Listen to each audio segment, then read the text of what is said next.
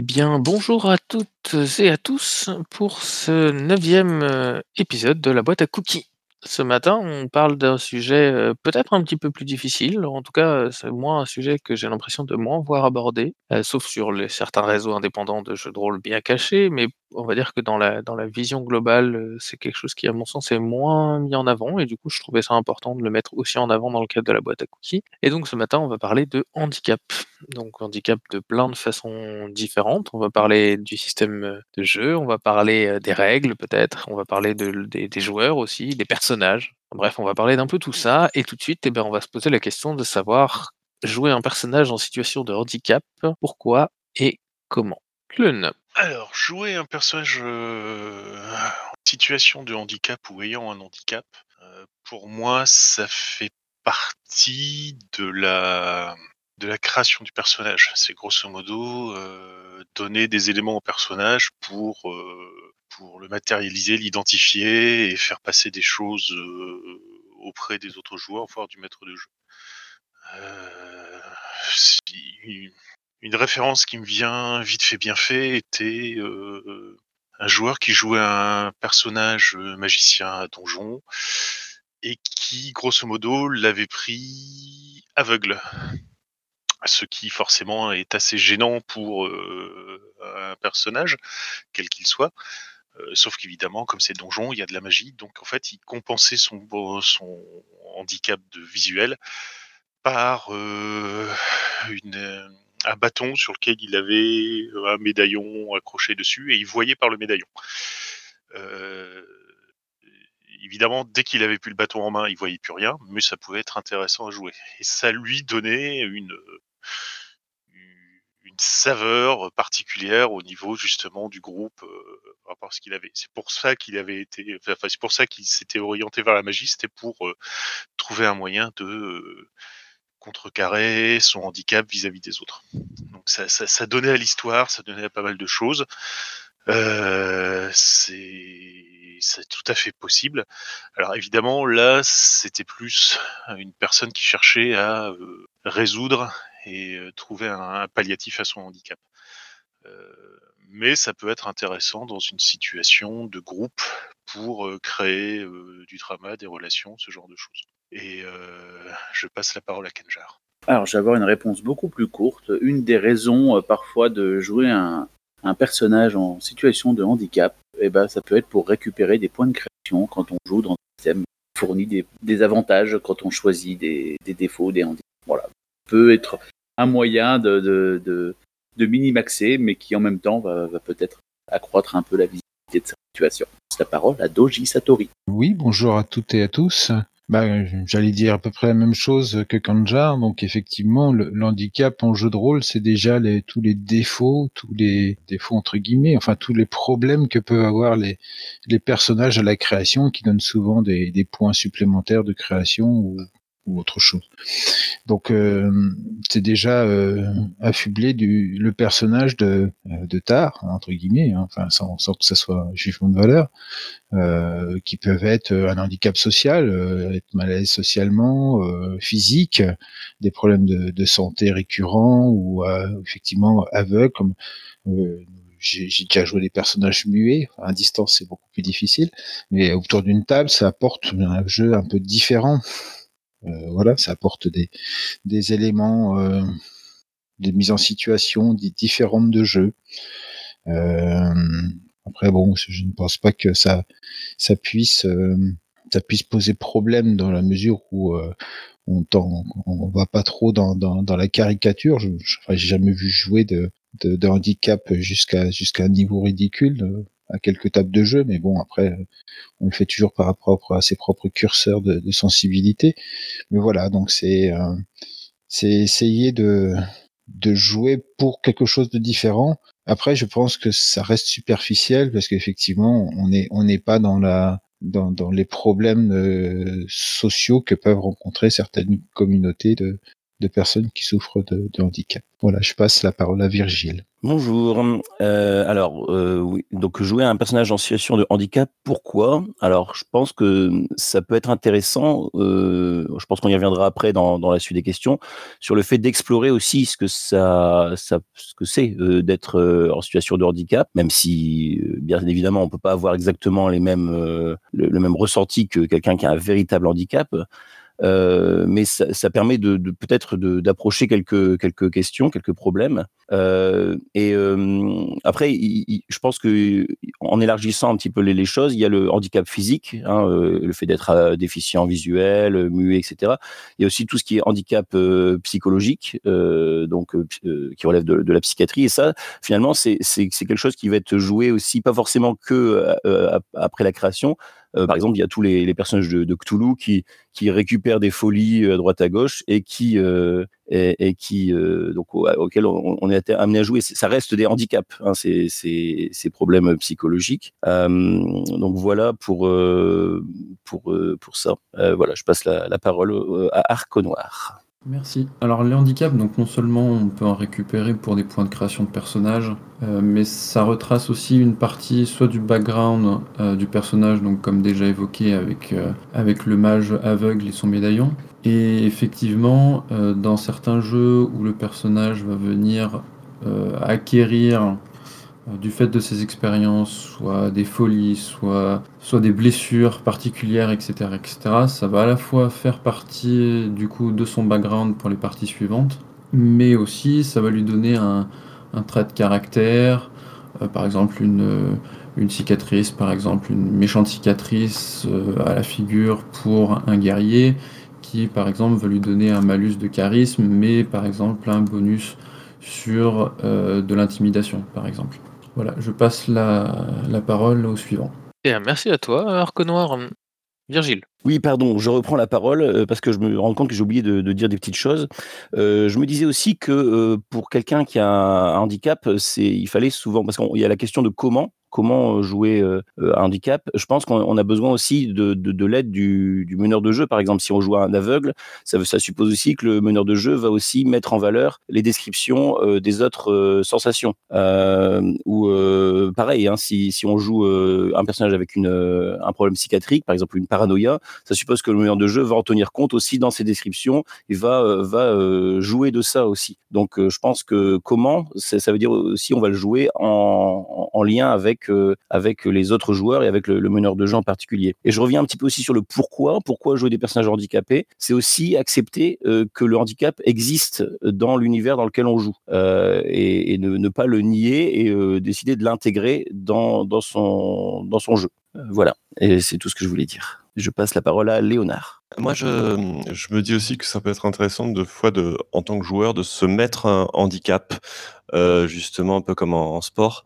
Euh, donc, euh, d'attribuer un défaut à son personnage pour un peu se limiter. Par exemple, si on est un, joueur expérimenté avec des débutants, ou alors si on joue avec des enfants, ça peut être bien de dire ben, mon personnage ne pourra pas faire ça, ça, ça. Comme ça, je vous mets en avant. Par exemple, euh, on décide de jouer euh, un personnage euh, qui est qui est simple d'esprit parce que comme ça les autres on laissera aux autres, aux enfants, etc., le soin de décoder les énigmes et tout, et nous on le fera pas. Ou si on a tendance à un peu se mettre en avant socialement, bah, je vais jouer un personnage qui est qui est muet ou qui est très timide, etc. Donc pas forcément un vrai handicap, ça peut être un, juste un défaut. Et ça peut, voilà, ça peut être intéressant et ça peut être aussi un challenge qu'on se met à, à soi-même euh, quand on est un peu un joueur expérimenté. Voilà. Je pense qu'on va pouvoir passer à la question numéro 2 dans ce cas-là. La question numéro 2, c'est la représentation du handicap dans les mondes fantastiques ou de SF. Ça rejoint un petit peu l'anecdote euh, de Tlon tout à l'heure. Dans des mondes où la magie et la technologie sont omniprésents, où sont les handicapés? Sont-ils tous guéris par ces méthodes? Guéris, bien évidemment, entre guillemets. Ou est-ce que juste c'est un angle mort de nos parties et de nos histoires? Arc noir. Alors, étant un fan euh, d'Eclipse Phase, peut faire grincer certains, mais. euh, donc Eclipse Phase, qui est un jeu en science-fiction, il existe justement une, une série, je, vais littéralement appeler ça, une série d'êtres humains donc qui ont été, qui ont été conçus clones, en tant que clones, assez rapidement pour faire face à la dépopulation, au manque de population. C'est des, des, corps qui ont été grandis artificiellement et on s'aperçoit qu'en fait ces corps ont énormément de problèmes mentaux. Et donc non, pour répondre à la question, ce n'est pas un, ce n'est pas un angle mort, ce n'est pas, euh, ce n'est pas quelque chose qu'on met euh, entre guillemets derrière, puisque là c'est intégré vraiment au background, euh, au background entier du jeu. Merci Arconor Jaina? Euh, alors déjà, je dirais que les ça, ça dépend aussi de ce qu'on appelle euh, la, la, guérison technologique ou magique. Le cas du magicien euh, mentionné tout à l'heure, ou euh, des, des espèces de, de, lunettes ou de, de caméras qui remplacent la vision. Est-ce que c'est exactement l'équivalent d'un sens naturel ou est-ce que c'est moins bien? Est-ce que c'est mieux? Est-ce que c'est juste complètement différent? Est-ce que c'est un type de vision à la Daredevil, par exemple? Exactement, oui, c'est Doji qui le mentionnait. Euh, c'est voilà, c'est Daredevil, il a une vision très précise, mais il voit pas les couleurs, donc c'est pas exactement la même chose. Donc je pense qu'il y a moyen quand même de de montrer au moins euh, des différences et des, des, particularités avec ça, euh, même si c'est évidemment beaucoup moins handicapant que euh, un handicap euh, si on joue au 19e siècle par exemple. Euh, et puis il y a aussi un cas, je pense, dans les mondes ultra technologiques ou magiques, le, le cas du justement du, du simple humain qui n'a pas été modifié, amélioré, qui n'a pas de pouvoir psy ou de magie, qui finalement se retrouve un peu en situation de handicapé vis-à-vis du reste des, des autres qui sont euh, voilà qui sont plus euh, plus intelligents, plus forts, euh, qui peuvent communiquer par la pensée, etc. Et c'est du coup un renversement de situation toujours assez ça qui peut être assez savoureux quand c'est bien joué. Voilà. Merci Jaina, j'en profite juste pour dire que c'est une question que qui, qui m'avait été posée et que j'avais légèrement écartée puisqu'elle se regroupait avec celle-là et tu l'as abordée, c'est super. Merci.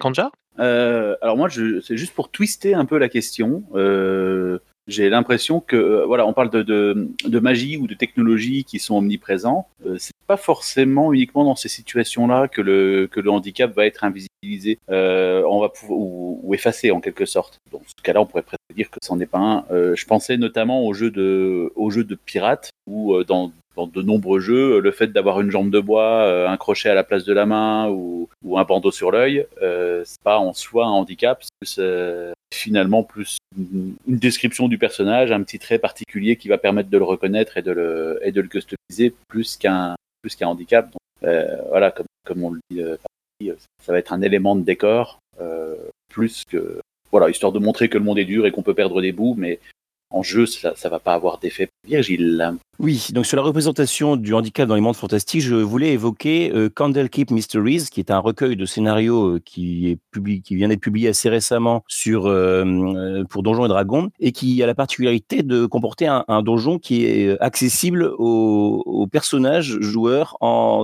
en, fauteuil roulant. Et ce scénario a fait réagir beaucoup de personnes en disant oui, c'est n'importe quoi, les fauteuils roulants, ça n'a rien à faire dans un univers médiéval fantastique. Et donc il y a eu des réactions euh, assez, assez étonnantes, je trouve, euh, autour de ça. Donc, ce qui, prouve bien qu'il y a quelque chose à, creuser hein, dans, dans, cette représentation du handicap dans, dans le monde fantastique. Euh, après, je voulais reparler aussi du, bah, de, de, comment on compense aussi un handicap. C'est parce qu'on compense un handicap qu'il n'est plus là. Je vais donner deux exemples. Par exemple, j'ai souvenir d'un personnage qui avait des yeux cybernétiques dans, dans, un jeu cyberpunk. Et puis, lors d'un combat, ses yeux ont été abîmés. Et elle a perdu l'usage de, de, ses yeux. Donc, il y a eu toute une scène où elle ne voyait plus rien.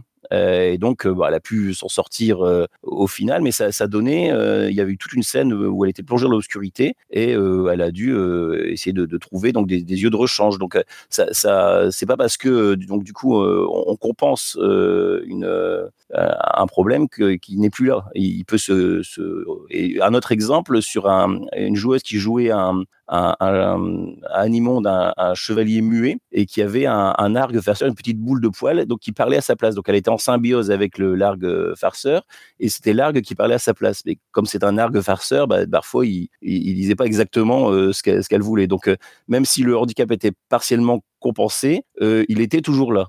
Euh, voilà. Et donc euh, de donner des exemples de, situations de jeu comme ça. Et je passe la parole à Doji. Euh, oui, merci. Euh, donc, euh, je pense que effectivement, euh, dans le monde où la magie et la technologie est omniprésente, on, on occulte les handicapés, les, les malades chroniques, euh, enfin, ou même toute la maladie, euh, souvent parce que, parce que finalement, euh, soit on est sur la reproduction de, de notre monde euh, entre guillemets euh, normal, habituel, et, euh, et quand finalement euh, on reproduit final- le même monde avec les mêmes limites, c'est-à-dire que la magie elle est rare, donc tout le monde n'est pas guéri, il reste de la misère, euh, euh, il reste euh, les problèmes euh, physiques, mentaux des, des gens, et finalement la technologie ou où la magie n'est pas n'est pas euh, n'est pas mise au profit de la collectivité souvent tout simplement. Et euh, elle est euh, le privilège d'une élite euh, ou d'une caste ou ou de où elle est, elle est coûteuse elle est coûteuse soit en argent et donc encore une fois faut, faut, qui fournit du pouvoir aux personnes qui la maîtrisent ou qui euh, qui est rare parce que euh, elle a des contraintes qui euh, qui imposent des sacrifices euh, technologiques ou des sacrifices, euh, de la gestion de ressources rares par exemple, ou, euh, ou des limites à la magie qui peuvent être ben, que, le, que le mage ou, ou, le, le, prêtre qui, qui, la met en œuvre souffre de séquelles diverses. Donc, donc finalement, on retrouve assez peu de mondes où, où la magie et la technologie euh, font, font que euh, tout, on est dans un monde merveilleux où, tout, le monde, euh, tout le monde bénéficie de, de, ses, de capacités, de ses, de ressources. Mais est-ce que c'est pas aussi soit on retombe sur les mêmes sur les mêmes logiques de, notre monde, ou soit soit parce que finalement quels quel que soient ses moyens, il faut une limite. Et la limite, c'est tout simplement qu'elle ne peut pas bénéficier à tout le monde. Je passe la main à Tlon. Merci. Euh, il y a beaucoup de choses qui ont déjà été dites, donc je vais faire un petit peu de redite très rapide. Euh, J'abonde dans le sens de Virgile pour dire qu'en effet, dans, dans des mondes ultra technologiques ou dans des mondes magiques, euh, la technologie et la magie est plus là pour compenser ou pour pallier un handicap, mais que très facilement peut euh, remémorer ou remettre du drama dans l'histoire en faisant bien comprendre que c'est qu'un palliatif. Euh, dans l'exemple du mage aveugle qui avait son bâton, s'il n'a plus le bâton, il devient aveugle et donc il subit de pleine face son handicap. Euh, même chose dans un environnement cyberpunk comme il l'a fait remarquer, un, un, EMP fait que toutes les prothèses deviennent désactivées. Et donc, euh, ce qui est intéressant, c'est de voir justement que les personnages se sont volontairement mutilés pour avoir euh, des jambes cybernétiques qui leur permettent de courir plus vite, euh, des bras cybernétiques qui leur donnent plus de force, des yeux cybernétiques qui leur permettent de mieux voir, mais que si tout ça disparaît, eh ben, ils, sont vraiment dans le pire des handicaps. Donc, il, peut y avoir quelque chose de très intéressant à faire.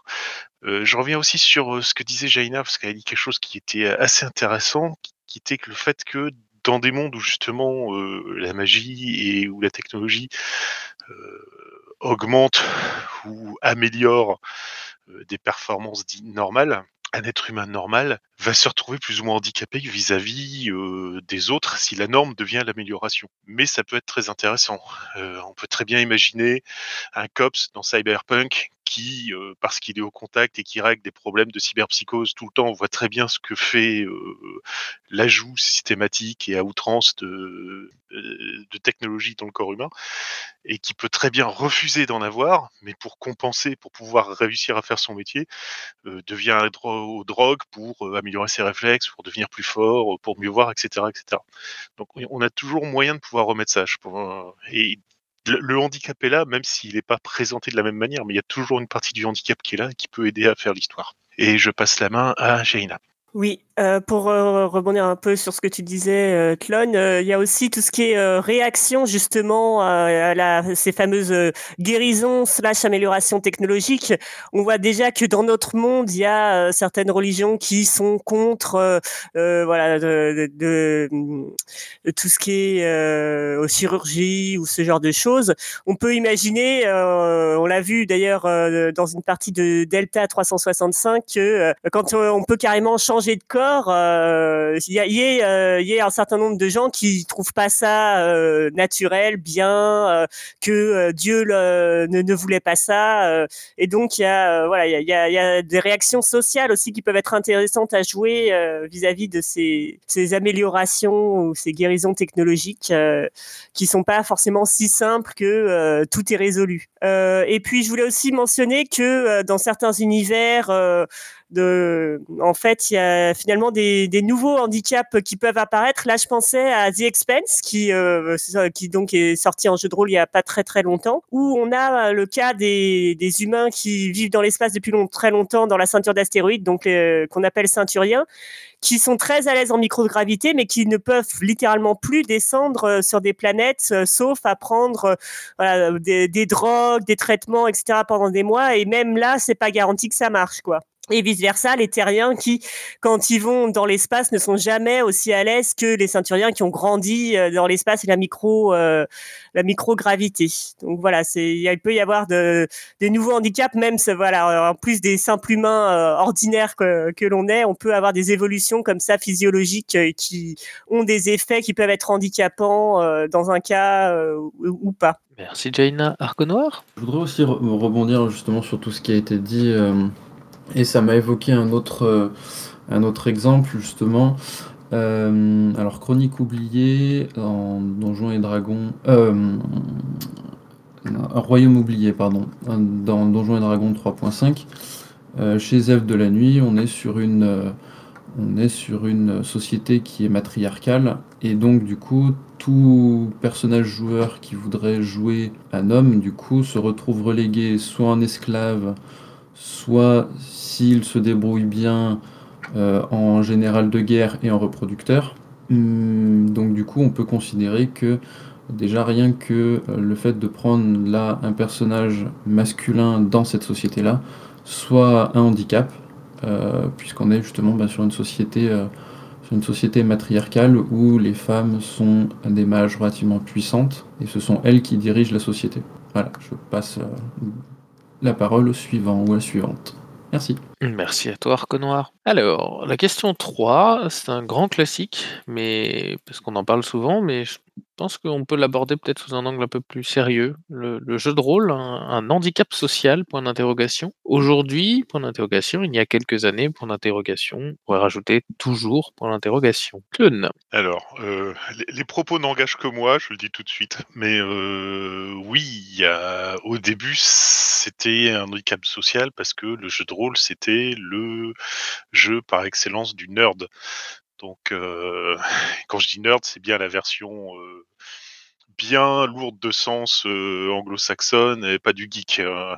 Donc, c'était vu comme ouais, ces types s'isolent et jouent dans leur garage à des trucs qu'on comprend pas en jetant des dés bizarres et en manipulant des, figurines. Enfin bref, c'était le, le, truc mal vu. Je pense que dans les années 80, euh, je pense pas qu'on allait voir, euh, on allait à un entretien d'embauche en disant euh, et votre hobby c'est le jeu de rôle. et mais par contre, ça a considérablement changé depuis depuis quelques dizaines d'années. parce que déjà c'est devenu visible au niveau de la société, parce que déjà le, le, geek est devenu cool et que le jeu de rôle est passé de nerd à geek. Euh, il suffit de voir la, scène d'intro euh, de la saison 1 de Stranger, Things pour voir qu'il y y a vraiment eu un changement de, vue sur la chose par rapport à ça. Donc, euh, je pense. En plus, le, jeu de rôle a acquis une certaine maturité, quoi. Avant, c'était oui, on joue dans le pays, de, enfin dans l'univers de Tolkien avec des nains, des elfes, etc. Maintenant, il y a pléthore de jeux de rôle avec plein de choses différentes. Euh, bon, il y a vraiment de quoi avoir chaussure à son pied. Il y a différents thèmes qui sont euh, explorés. Non, maintenant, je crois que c'est plus du tout le cas. Voilà. Et euh, je passe la parole à Léonard. juste pour dire, mais en fait, ça revient un peu à ce que ce qu'a écrit Nigin, c'est-à-dire on est handicapé social parce qu'on est rôliste ou on est rôliste parce qu'on est handicapé social. moi, je pense que, en effet, le point au départ, c'est pas euh, le jeu de rôle qui a, qui a créé des, des handicapés sociaux. Euh, c'est plutôt que ça a été au début euh, une activité qui a permis de, de regrouper des gens qui, en effet, étaient ce qu'on appelle maintenant des nerds, et à l'époque, ça n'avait pas de nom. Euh, C'était, euh, en tout cas en France, euh, voilà, des gens qui euh, se sentent pas à l'aise forcément avec les, les ados de leur âge. il n'y avait pas que ça, hein, bien sûr, c'est des généralités, mais beaucoup de, gens qui se plaisaient pas dans d'autres activités et qui se sont retrouvés là-dedans et qui, du coup, étaient peut-être un peu, un peu mieux à l'écart. Et puis maintenant, ben, bon, déjà, c'était une catégorie à une certaine époque, mais un peu le, la grosse classe sociale des rôlistes, euh, classe, classe d'âge des rôlistes. Et puis maintenant, euh, ben, les rôlistes ont grandi, ont mûri, sont, sont plus à l'aise. Et, euh, du coup, l'activité est aussi euh, euh, plus facile. Maintenant, on peut, on peut dire qu'on fait du jeu de rôle euh, sans que ça pose de problème. J'ai l'impression, en tout cas. C'est mon cas. Voilà. Et je passe euh, la parole. Oui, alors euh, pour compléter un petit peu, euh, je pense que le, jeu de rôle euh, euh, comme handicap social, effectivement, c'est plus vrai aujourd'hui et en tout cas dans la, plupart des, enfin dans pas mal d'entretiens d'embauche, on, on peut en, parler ou alors juste le mettre comme on peut mettre théâtre sans, sans le mentionner davantage quand c'est pas directement concerné. Mais moi, je sais que quand j'ai passé mes entretiens pour être bibliothécaire et évidemment encore plus quand c'était pour un poste en, en ludothèque, j'ai définitivement parlé du jeu de rôle et ça a été euh, un atout dans, ce sens-là. Donc, euh, je voilà, je pense qu'aujourd'hui, euh, dans la plupart des cas, ce n'est plus un handicap de ce point de vue-là et ça peut même être un atout. Euh, après, il y a euh, 25, 30 ans, ça pouvait effectivement euh, encore être euh, voilà considéré comme euh, beaucoup d'autres loisirs, euh, loisirs geeks, ben, un peu bizarres, le jeu vidéo, ce genre de choses, être un peu mal considéré. Et évidemment, a en France, il y a eu la, la fameuse période Mireille Dumas où j'ai quand même eu une tante qui s'inquiétait quand j'ai commencé le jeu de rôle de savoir voilà est-ce que ça allait pas me rendre dépressive, etc. D'ailleurs, pour le coup, au niveau handicap social, je sais que moi j'étais très timide ado et ça a plutôt été l'inverse. Euh, Le jeu de rôle, ça m'a aidé à vaincre euh, ma timidité au fur et à mesure euh, et à plus plus m'exprimer. Ça m'a bien aidé de ce point de vue-là. Voilà, c'est tout. Merci Jaina. Arco Noir? Oui, euh, donc oui, je pense qu'il y a eu euh, effectivement cette période euh, où euh, le jeu de rôle était un peu mal considéré et où euh, le fait d'évoquer cette simple, ce simple plaisir ludique, on était relayé au rang de euh, vous mettez à peu près tous les, toutes les choses péjoratives derrière. Maintenant, effectivement, euh, ça peut être à la fois donc un atout pour la découverte du monde ludique et pour la découverte de la lecture, puisqu'effectivement, en général, quand on a un gros background, euh, 400 pages à lire, en général, ça se lit beaucoup plus vite euh, qu'un, petit livre qu'on nous donne au collège ou au lycée en cours de français. Mais euh, l'autre chose qui se développe aussi de plus en plus, c'est les jeux de rôle relativement simples. Je pense à Dungeon World, par exemple, pour euh, l'aide euh, ce- cette fois-ci aux personnes, euh, aux personnes handicapées ou aux personnes ayant des problèmes euh, à dialoguer, pour justement euh, des jeux de rôle à règles simples pour favoriser le RP, la discussion autour, euh, autour soit d'un conflit, autour d'une thématique, autour de voilà, plein de, tout un tas de choses qui sont mises en place sur le point de vue euh, de la ludopédagogie. Voilà, je laisse la place. Merci Arco Noir. Question 4. Quid de l'accessibilité en jeu de rôle? La personne nous dit Je ne connais pas beaucoup de jeux de rôle avec la version braille, par exemple. Et d'autres personnes ajoutent les questions suivantes. Quels sont les moyens d'améliorer l'accessibilité aux jeux de rôle pour les personnes avec handicap? Et est-ce que les parties en ligne représentent une, opportunité pour un nouveau public? Et c'est Tlun qui ouvre le bal. Alors, je, je suis content que cette question soit là parce qu'il y a un travail que je pourrais qualifier de remarquable qui a été fait par Nicolas Joly, J-O-L-Y pour ceux qui cherchent à voir, euh, dans le cadre d'une association qui s'appelle Enfance Aveugle, euh, il me semble que c'est en 2010, il a fait euh, des sessions avec des enfants déficients visuels.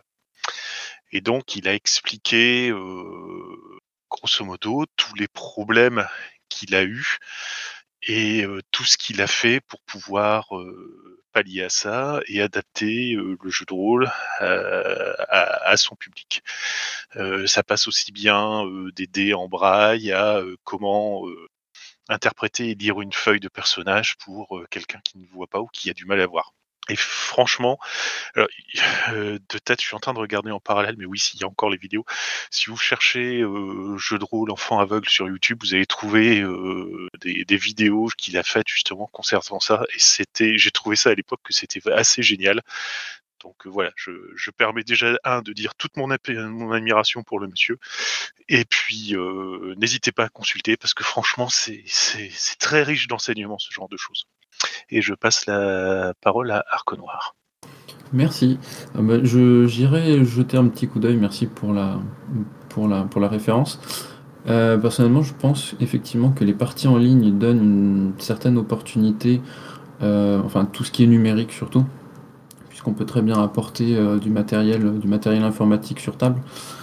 Euh, sur tout ce qui est immersif son, par exemple, donc pour la déficience visuelle.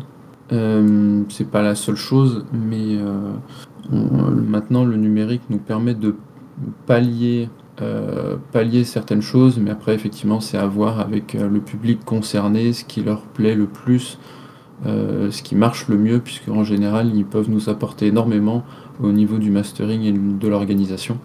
Et c'est toujours très très enrichissant. Merci. Merci Arc Noir. Virgile.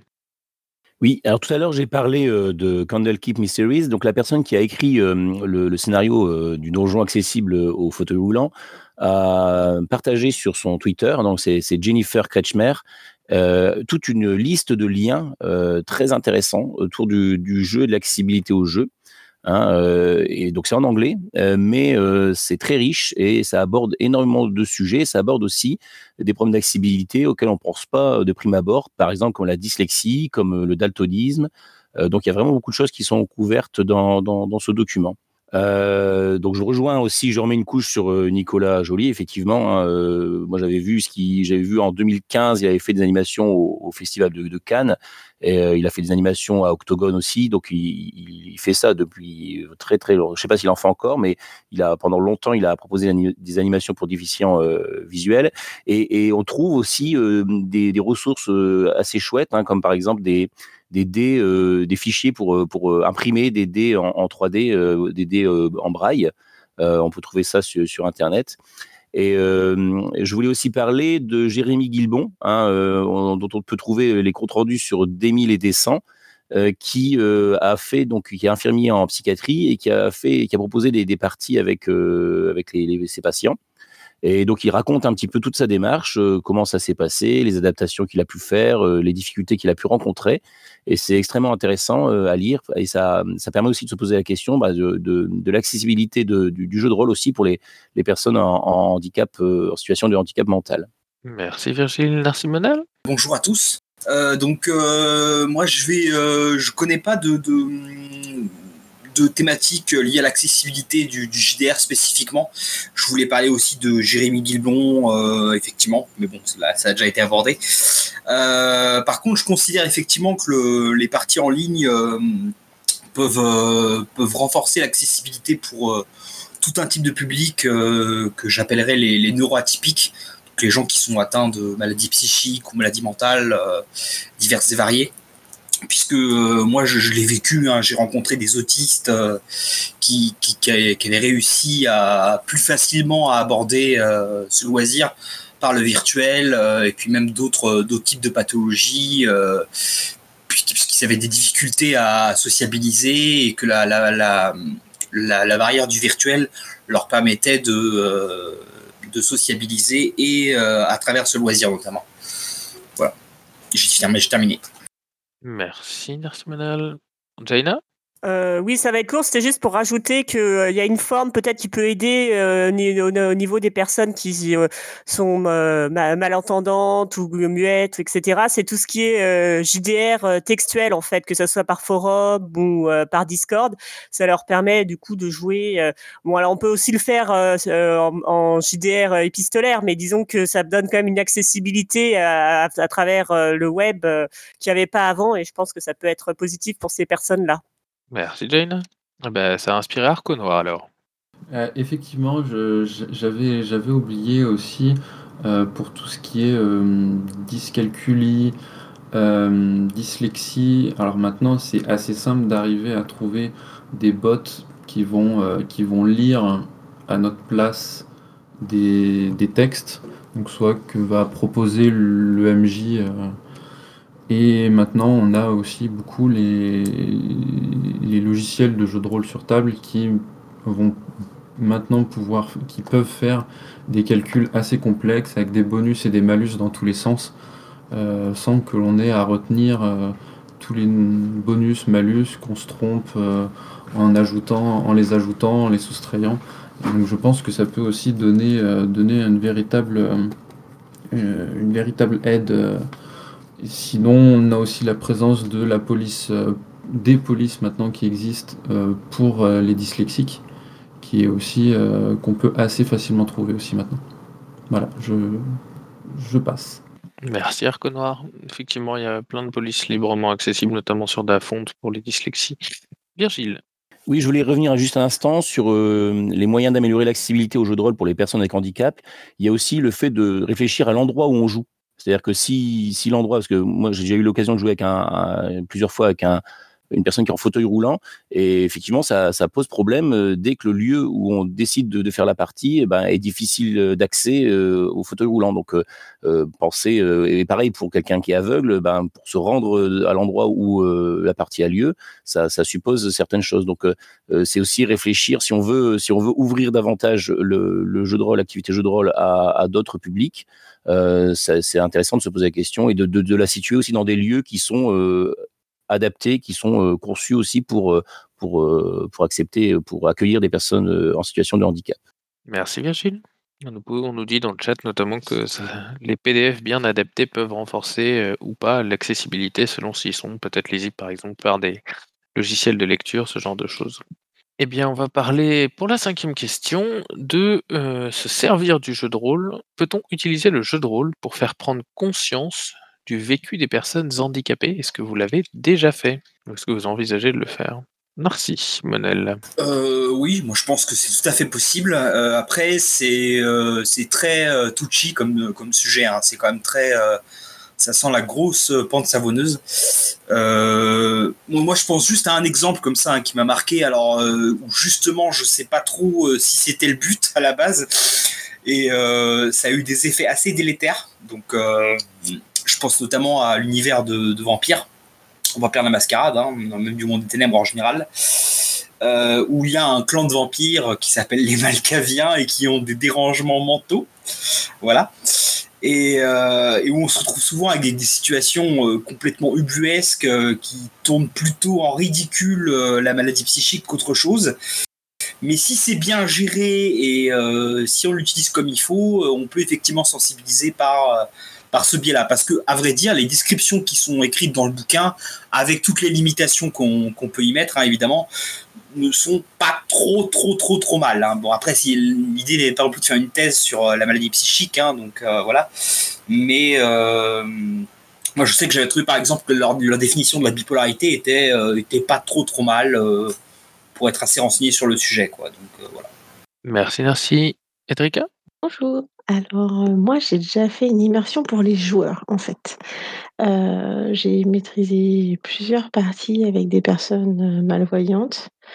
Et du coup, j'avais décidé euh, d'essayer de plonger les joueurs euh, qui ne sont pas en situation de handicap dans cet univers-là. Donc, je leur avais demandé, donc c'était, euh, je leur avais demandé de, bah, de se mettre dans le noir parce que c'était en virtuel. J'ai évité dans les descriptions tout ce qui était, couleur. J'ai essayé d'introduire la notion d'odeur parce que souvent dans les descriptions, en fait, on se sert pas trop de des autres sens, hein. On dit: «Ah, vous avez un beau ciel bleu, il fait beau», voilà, mais on se sert, assez peu des autres sens et ça après j'ai fait un petit débrief avec les joueurs, ça les a assez perturbés, en fait, bi bizarrement de pas avoir accès à, bah, tout ce qu'on peut voir. Donc c'était plutôt, heu, bah, vous sentez ça, vous entendez ça et j'essayais d'éviter tout le vocabulaire au autour de voir. Et on s'aperçoit que, bah, en tant que joueur, heu, qui ne sommes pas en situation de handicap et bien, ça perturbe beaucoup dans les descriptions, dans la visualisation même de ce qu'on est capable de projeter en termes de, heu, si on décrit une pièce ou une atmosphère juste avec des odeurs et des sons et qu'on n'a pas, heu, la vue, bah, ça les a ça les a assez perturbés, hein, dans dans le dans la partie. Mais ils ont trouvé que c'était une expérience, assez enrichissante, je dirais. Voilà, c'est tout. Et moi, ça m'a demandé, en tant que MJ, un gros, gros effort de je m'apercevais aussi de des réflexes, heu, de la facilité de décrire: «Ah bah oui, bah là, vous voyez, heu, une belle peinture rouge» ou voilà, enfin, je dis des des exemples débiles, mais c'est c'était assez intéressant. Voilà, c'était un petit partage d'expérience. La main à Arche Noire. Merci. Je voulais rebondir sur, heu, ce qui a été dit en premier. Heu, on trouve maintenant effectivement pas mal de livres, heu, de ce qu'on appelle l'horreur personnelle ou alors, mettant vraiment l'accès sur, le sur le côté, psychologique, d'avoir un handicap. Hem, donc je pense éventuellement Night, effectivement il y a, Vampire, il y a Eclipse Phase aussi. Heu, Cthulhu effectivement, Patient 13, merci. Merci pour les antisèches. Hem et effectivement, on retrouve des descriptions qui peuvent, heu, f permettre à MJ de commencer à faire un petit peu d'immersion, mais effectivement, ça demande quand même de creuser quand même à part pour, bien circonscrire le le le sujet, ne pas déborder et surtout mettre en place les sécurités émotionnelles qui pour éviter que les joueurs ne se ne se perdent. Voilà, je passe, merci. Merci à toi, Noir. Virgile? Oui, moi, je je je l'avais évoqué en début, je pense que ça peut être, heu, intéressant. Je pense que ça se fait pas tout seul, c'est-à-dire qu'il faut qu'il y ait une volonté comme l'a fait de d'ex d'explorer cette, heu, cette voie-là.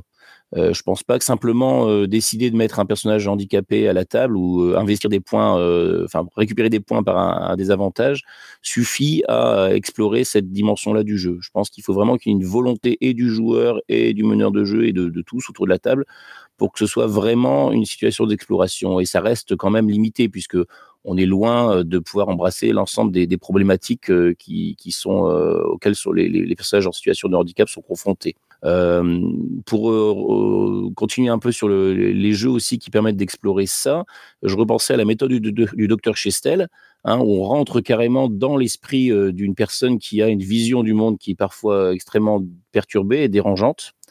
Et du coup, voilà, on explore, de l'intérieur, sa sa vision du monde. Donc ça ça peut être aussi, l'occasion de prendre conscience de ce que c'est qu'un un univers mental et comment, heu, comment le psychisme peut peut parfois être altéré, heu heu, la vision du du monde peut être altérée, voilà. Mais ça reste bien sûr, je pense assez assez limité en tout cas, comme expérience. Voilà, je passe la parole au suivant. Merci Virgile.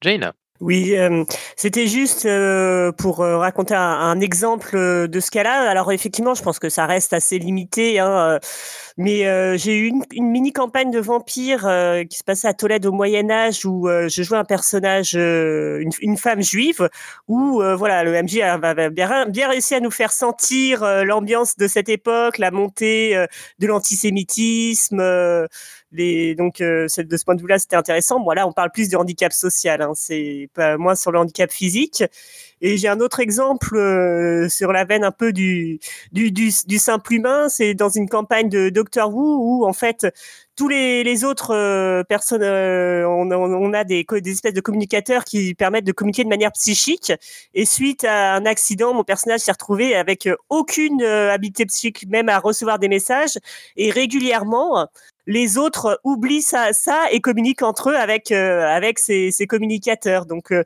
heu, je pense qu'il y a ce côté, voilà, le côté un peu où la majorité finalement oublie un peu les le handicap en fait de l'autre parce qu'ils ils y sont pas confrontés, donc, voilà, c'était juste, un petit exemple, mais, bon, ça reste limité, hein, c'est pas Ce merci de cet exemple, c'était cool. Arc Noir? Je vais donner un petit exemple que j'ai eu autour de autour de la table. Hem, donc sur Eclipse Phase, un de mes joueurs, heu, jouait un jouait un scientifique et il était tombé sur, heu, une intelligence artificielle et lors de l'un de leurs périples, l'intelligence artificielle a dû s'incarner. Alors elle avait toujours vécu sur un équivalent du web, donc toujours entre guillemets «en ligne» et là, elle a dû s'incarner pour la 1re fois et dans un corps biologique. Et donc, elle a fait des tests, heu heu, pour rentrer dans son corps qui était désastreux, à la limite de rejeter le corps dans lequel elle s'était, s'était incarnée. Et donc le, personnage, un scientifique, donc qui était plutôt un scientifique in- euh, industriel, a dû, euh, passer, euh, une bonne grosse journée à lui expliquer euh, ce que c'était que euh, les, besoins naturels, manger, dormir, etc., etc., etc., comment se comportait un, corps. Euh, et du coup, ça a donné une partie de RP qui était très très intéressante, comme quoi euh, on peut avoir une prise, voir que dans ce cas-là, même la super intelligence artificielle qui là était militaire se retrouve véritablement en handicap, simplement le fait de s'incarner dans un corps physique. Merci Arco Noir. John. C'était juste pour dire aussi qu'on peut se retrouver dans une situation ponctuelle de handicap et que ça peut aussi tout à fait être mis en place en jeu de rôle et puis euh, rappeler aux gens que euh, oui, la situations sont des fois complexes. Euh, avoir un bras dans le plâtre, une jambe pétée, être malade et puis du coup manquer de souffle. Être euh, dans un état de grande fatigue après une nuit d'insomnie ou des trucs comme ça, ça aussi, ça permet euh, de, de placer les, les joueurs dans une situation où, euh, ben oui, tout n'est pas toujours facile, tout n'est pas toujours évident, et ça peut être sympa pour quelques dizaines de minutes, heures, ou pour plusieurs séances de, de faire aussi ce genre de choses. Un, autre exemple de partie, moi, une fois, j'avais un sorcier qui avait euh, fait une espèce de grosse bulle de silence dans un monde horrifique, et euh, ben, tout, le, tout le monde se retrouvait complètement euh, dans une situation de surdité, avec aucun son qui leur parvenait, impossibilité d'échanger entre eux, de bien communiquer, de comprendre aussi leur environnement, et ça avait été une, une scène euh, assez sympa, je trouve. Et je te rends la parole, Asgard. Merci John. On nous signale euh, à l'écrit euh, Pico Game, je crois que c'est comme ça qu'elle les appelle RL, un monde pour moi de chez Axolotl JDR. Donc vous aurez tous les liens qui ont été cités depuis tout à l'heure. Je vais essayer de les mettre en dessous de l'article si j'en oubliais aucun, en dessous du podcast. Mais du coup, un monde pour moi qui, euh, dont le but est de sensibiliser les gens au handicap moteur. C'est un jeu pour deux joueurs et joueuses. Et on nous signale aussi comme petite blague, juste avant de passer à la question suivante, que euh, tout le monde est en handicap à 2h du matin, après 6 heures de jeu de rôle et après avoir beaucoup trop mangé. Alors, la question numéro 6, elle va plus parler peut-être aux aficionados euh, des règles. C'est les défauts handicap des avantages des systèmes de règles, lesquels, à votre goût, fournissent des opportunités de jeu, lesquels nuisent au jeu et lesquels ne servent à rien à part à donner des points bonus. La question dit à booster son perso. Darcimonel. Oui, euh, alors moi, moi c'est, juste une- un exemple hein, euh, d'une partie qui m'a laissé un très mauvais souvenir. Euh, c'était sur du cyberpunk, donc en plus normalement, vous allez, je, vais raconter parce que vous allez comprendre la suite. Et en fait, lors d'une lors d'une opération, mon personnage a été blessé. Je crois qu'il s'est pris une balle au niveau de la colonne vertébrale, enfin une connerie dans le genre. Euh, donc je me suis retrouvé euh, bloqué dans un fauteuil roulant et j'étais euh, et j'étais en incapacité totale de faire quoi que ce soit. hein. C'est-à-dire que pas, j'avais pas assez d'argent pour me payer les augmentations à ce moment-là parce que c'était le début de c'était le début de la partie. Et, en fait, pendant que les autres partaient en mission, moi je me faisais chier quoi. Concrètement, voilà. Donc euh, et euh, j'avais trouvé ça extrêmement pénible. Et, euh, et c'est vrai qu'à l'époque, j'avais peut-être pas la capacité imaginative de me dire qu'en fait, il y a plein de choses que j'aurais pu faire. hein. Concrètement, j'aurais pu euh, gérer l'informatique à distance, euh, j'aurais pu gérer les coms, euh, enfin, j'aurais pu faire plein de trucs en fait. Mais sur le moment, moi, j'avais ressenti ça comme une immense punition et je m'étais, en plus, je pense que c'était pas loin d'être vrai. Donc, pour me dire non, pas que tu en fait. Donc euh, voilà, juste un témoignage. d'un handicap qui peut euh, qui peut se révéler gênant. Après, Inigin avait euh, cité autre chose dans le chat. Euh, le fait d'être aveugle aussi en partie, euh, ça peut quand même vite être une grosse grosse galère. hein. Euh, en- avoir un PJ aveugle, euh, à part si le jeu est adapté pour, euh, ça peut être très compliqué quoi. Merci, merci. Clun. Alors, je, je- je vais vous parler d'un point de vue d'un jeu que je connais pas mal, qu'il s'agit de Cats en fait. Euh, dans Cats, il y a la possibilité pour les joueurs de prendre des, des qualités et des défauts. Et dans les défauts, il y en a qui sont handicapants pour les chats, forcément. Et tu sais que l'intérêt, en fait, c'est d'avoir quelque chose qui soit porté par le jeu et qui aille dans le sens du jeu. Euh, dans les handicaps de CAPS, euh, il y a hydrophobe, a, hydrophile, pardon. Il y a des, chats qui adorent euh, se baigner et c'est vu comme un handicap social vis-à-vis de la société féline euh, de base. Euh, Il y a un handicap qui s'appelle joueur, c'est-à-dire qu'en plein milieu de la mission, si euh, le chat voit euh, une pelote de laine, bah, il pourra difficilement s'empêcher de commencer à jouer avec euh, plutôt de continuer la mission.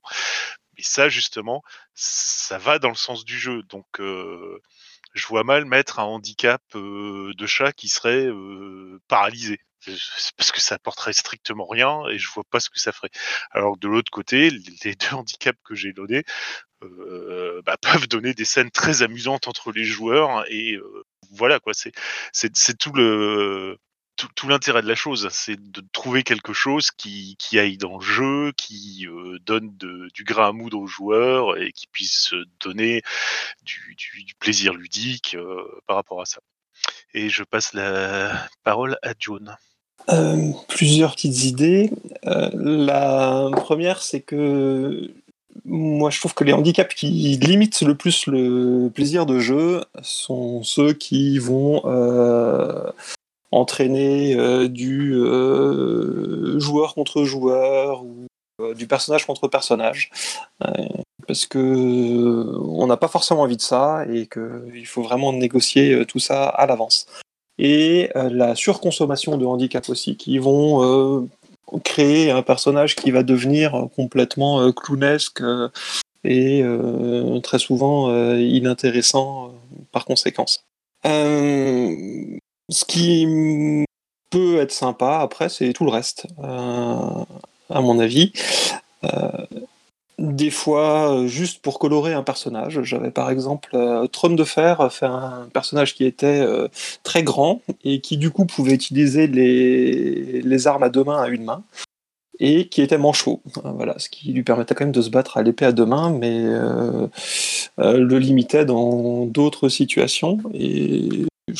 Ça, avait créé un, style à ce personnage. Euh, J'avais sûrement euh, détourné une partie des règles et, abusé là-dessus, mais euh, à la limite, si on m'avait pas filé les points en échange, ça m'aurait aussi bien plu. Et puis après, ça dépend aussi de l'engagement du MJ. Est-ce qu'il sera prêt à, faire intervenir les handicaps dans, la partie ou pas? Typiquement, les euh, ennemis jurés, euh, euh, Némésis et autres. euh, Est-ce qu'on va croiser ces personnages euh, parfois, ponctuellement, euh, souvent, euh, très souvent euh, Et est-ce que ce sera crédible dans le fonctionnement du jeu? Merci John.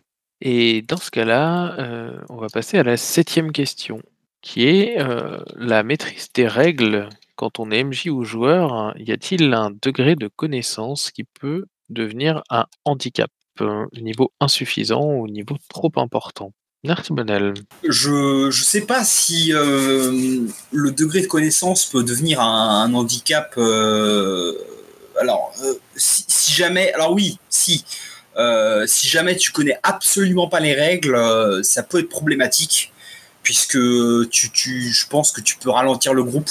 Enfin voilà, tu, peux ralentir le groupe. euh, si tu comprends rien au jeu euh, et que les gens sont obligés de t'expliquer à chaque fois. euh, alors bon, après ou maintenant on a des fiches Roll20 ou des fiches automatisées, etc. qui font ça très bien, mais moi j'ai vu des situations où en tout cas ça peut, ça peut limiter l'expérience de jeu des autres. Et dans le cas d'un degré de connaissance trop important, je, je pense pas que ça peut être un handicap. Par contre, ça peut poser problème si, euh, si, le joueur on fait du euh, fait- contredit le MJ, par exemple. Si le joueur contredit le MJ, qui lui dit non, là c'est pas ça, qui, qui pinaille sur les règles, etc. Ça, ça peut être, euh, ça peut être pénible. Donc, euh, je sais pas si ce- c'est un handicap, mais en tout cas, euh, pour moi, ça peut devenir pénible. Et j'ai terminé. Merci, Bonel. On nous dit dans le chat euh, un rules lawyer, un avocat des règles. Jaina? Juste pour dire, je pense que ça dépend aussi de la complexité des systèmes. Quand c'est un système relativement léger, bon, il y a Euh, même s'il y a une règle ou deux qu'on oublie, généralement on se débrouille. Après, quand c'est vraiment des systèmes hyper simulationnistes de type Anima, en tant que MJ, je pense que si on connaît pas très bien les règles, c'est un vrai handicap, et même en tant que, joueur, parce que euh, ce genre de système, c'est vraiment fait pour les optimisateurs, quoi, en gros. Moi, pour ma part, j'ai absolument détesté euh, notre campagne d'Anima parce que je suis pas du genre à, à optimiser, et puis oui, non. Mais voilà, je pense que pour jouer à ce genre de système-là, il faut que tout le monde ait une bonne connaissance des règles si on veut. Euh, euh, bah, en tout cas, on me dit simulationniste, ça veut pas dire compliqué et détaillé. Bah, en tout cas, dans Anima, c'est euh, beaucoup de sous-systèmes pour la magie, le ki, euh, tout. voilà, c'est la base en elle-même pas hyper compliquée, mais il y a plein de sous-systèmes pour les différents pouvoirs. Euh, et le, les, combats euh, durent minimum euh, une heure et demie, deux heures avec des calculs. Euh, euh c'est quasiment digne de Rollmaster d'après sa réputation. Donc, euh, je pense que dans ces cas-là, ne pas bien connaître les règles peut être un handicap. Après, quand on est dans des trucs très légers, c'est beaucoup moins embêtant si on oublie une règle. on peut, on peut improviser plus facilement. Merci Jaina. Euh, j'ai pas l'impression qu'il y ait quelqu'un qui va rebondir sur cette question, donc comme cette semaine on a le temps, on va ouvrir un temps libre. Donc heu, il y a plein de peut-être plein de questions qui vous sont venues entre-temps, qui vous sont venues pendant, peut-être des remarques que vous voulez faire et cetera. Donc bah, écoutez, si vous avez, envie d'ajouter quelque chose, de relancer avec une question qui vous viendrait et cetera, eh bien, heu, n'hésitez pas. Virgile? Oui, je voulais, je m'interroge aussi sur le fait de, de, de, voir aussi le handicap que comme quelque chose de, de négatif, c'est-à-dire que est-ce que bah, le handicap ça fait quand même partie de, bah, de la diversité euh, des, des, possibles. Euh, parfois, enfin souvent, les, les, personnes handicapées ont aussi une vision euh, de, de, de de la vie euh, qui, qui, peut être changée. Ils ont, ils ont une autre façon de voir les choses qui peut être aussi intéressante. Euh, euh, et que qui peut être aussi peut-être je sais pas mis, mis en jeu ou exploré euh, d'une certaine façon euh, à travers nos, personnages ou, nos rencontres aussi autour d'une table le fait d'accueillir davantage de personnages de personnes de personnes de joueurs ou de joueuses handicapées ça peut être aussi une source d'enrichissement je pense. Voilà. Merci Virgile Rougepied Ouais, juste, euh, je, je, veux juste rebondir effectivement sur ce que dit Virgile, le, le, et puis aussi la, la remarque de, de Kanjar sur l'aspect positif. Est-ce que c'est pas antinomique de parler d'aspect positif du handicap? La, la, vision du handicap, elle est très centrée sur la société, euh, euh, sur une société très validiste, c'est-à-dire qui, qui, qui, voit la différence comme un handicap par rapport à, à tout le reste. Euh, faut voir que chez certaines personnes qui sont porteurs de handicap, au niveau par exemple de la surdité, euh, c'est pas du tout considéré chez eux comme un handicap, euh, puisque en fait entre eux ils peuvent très bien vivre sans euh, sans avoir accès à ce sens-là. Et en fait, c'est un handicap au niveau de la communication avec les personnes qui, elles, ne sont pas sourdes et qui partagent pas, en fait, leur, euh, leur quotidien, leur habitude de vie. Voilà, donc c'est juste un petit peu euh, pour euh, dire que effectivement le, la vision du handicap, elle, elle est, elle, elle, porte vraiment sur la vision de la de d'une société très très très validiste en fait. C'est-à-dire que en gros, c'est les, les, personnes qui sont handicapées, c'est celles qui rentrent pas dans le moule. Voilà, pas forcément les personnes qui ont euh, des problèmes entre guillemets physiques ou, ou mentaux. Voilà, je passe la parole au suivant. Merci Rouge-Pied Poirot. Oui, je me disais, euh, c'était une vision que, enfin, après, c'était des réflexions que j'avais eues, que euh, un jour, euh, mettre des personnages euh, non handicapés dans une situation où le handicap d'un des joueurs euh, est un avantage. par exemple, un, justement, un personnage aveugle dans une pièce où il y a une lumière parfaitement aveuglante euh, qui euh, brûle les yeux de tout le monde et qui rend le travail de le déplacement de tout le monde un peu quasiment impossible euh, et qui lui du coup bah, le gêne pas du tout ou euh, un, pareil un sourd dans une pièce où un bruit complètement horrible rend le travail et les et des enfin même se déplacer dans la pièce quasiment impossible alors que pour lui ça gêne pas. Et même je me dit éventuellement euh, donner à un personnage en fauteuil roulant euh, un avantage euh, de déplacement dans une dans une pièce où bah, les gens les gens peuvent pas se tenir debout mais où lui du fait d'être d'avoir un, fauteuil qui qui à la bonne hauteur bah, peut se déplacer plus vite ça permet aussi de voir que le handicap c'est aussi lié à un mode de vie, à une, et à une, à des- à une série de, de paramètres extérieurs. C'est un peu le modèle euh, social du handicap. C'est-à-dire que montrer ça à des joueurs, ça peut être aussi une idée intéressante de montrer que, en fait, on est handicapé parce qu'on est euh, diffé- parce que c'est, euh, on est, on est dans une, dans un endroit qui est pas adapté à nos besoins. Donc euh, voilà, je passe la parole au suivant. Merci Poirot. Clun. Alors, juste pour parler justement du, du, du- du handicap dans la, la culture populaire, la culture pop, on va dire. Euh, deux exemples pour montrer qu'on peut utiliser le handicap pour euh, du storytelling et pour euh, justement donner quelque chose, du relief au personnage. Premier exemple, c'est Scott Summers, que on connaît beaucoup plus sous le nom de Cyclops dans les X-Men, et qui a un sacré handicap parce qu'il il est obligé de garder les yeux fermés, sinon il a un rayon d'énergie qui pulvérise quasiment tout qui en sort, et donc qui vit avec ça en fait. Et euh, c'est une, euh, c'est forcément euh, bonne idée pour limiter le pouvoir d'un super-héros, entre autres, mais ça donne justement du relief, de la saveur au personnage, et ça peut donner des choses très intéressantes. Autre chose, c'est une série télé assez récente parce que je pense qu'elle date de 2019 et je vérifie en même temps et oui c'est ça, euh, dans lequel joue Jason Momoa et qui s'appelle Si, euh, voir en anglais et qui se passe dans un futur euh, pas si éloigné que ça, dans lequel tous les humains de la planète Terre sont aveugles, sauf une personne qui vient de naître et qui voit. Et ça peut donner des choses très très intéressantes en termes justement d'histoire, d'éléments à mettre en place. Je me souviens notamment d'une scène de protection du village et de combat euh, entre deux forces armées qui sont totalement aveugles. Et euh, franchement, euh, visuellement parlant, c'était assez impressionnant. Donc voilà, il y, a- vraiment de quoi faire, il y a vraiment de quoi utiliser des handicaps pour mettre quelque chose.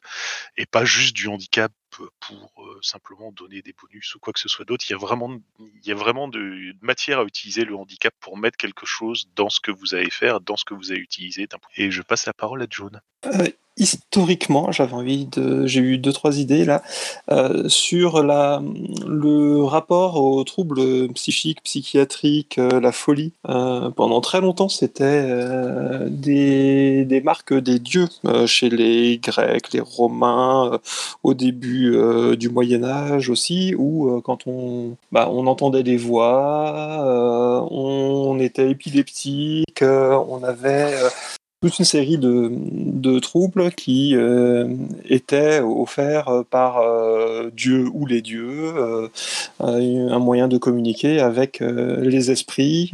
C'est, ça peut aussi être euh, une manière d'intégrer euh, le handicap en en faisant un, atout social. La pitié, euh, c'était comme une droguée épileptique et, puis elle a quand même un rôle hyper important et, elle était convaincue de parler avec, avec Apollon. Plus tard, on est passé à, en tout cas dans, dans l'Europe médiévale, à l'influence du, du diable pour euh, tous ces, troubles-là aussi.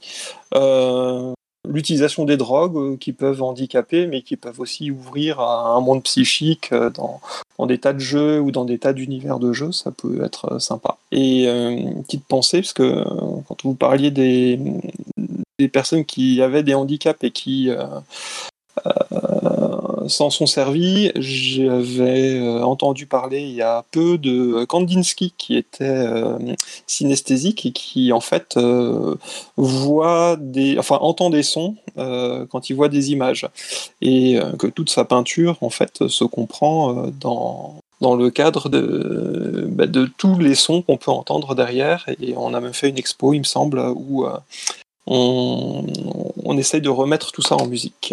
Merci John. On nous parle effectivement des chamans dans d'autres cultures dont les potentiels handicapés devenaient chamans.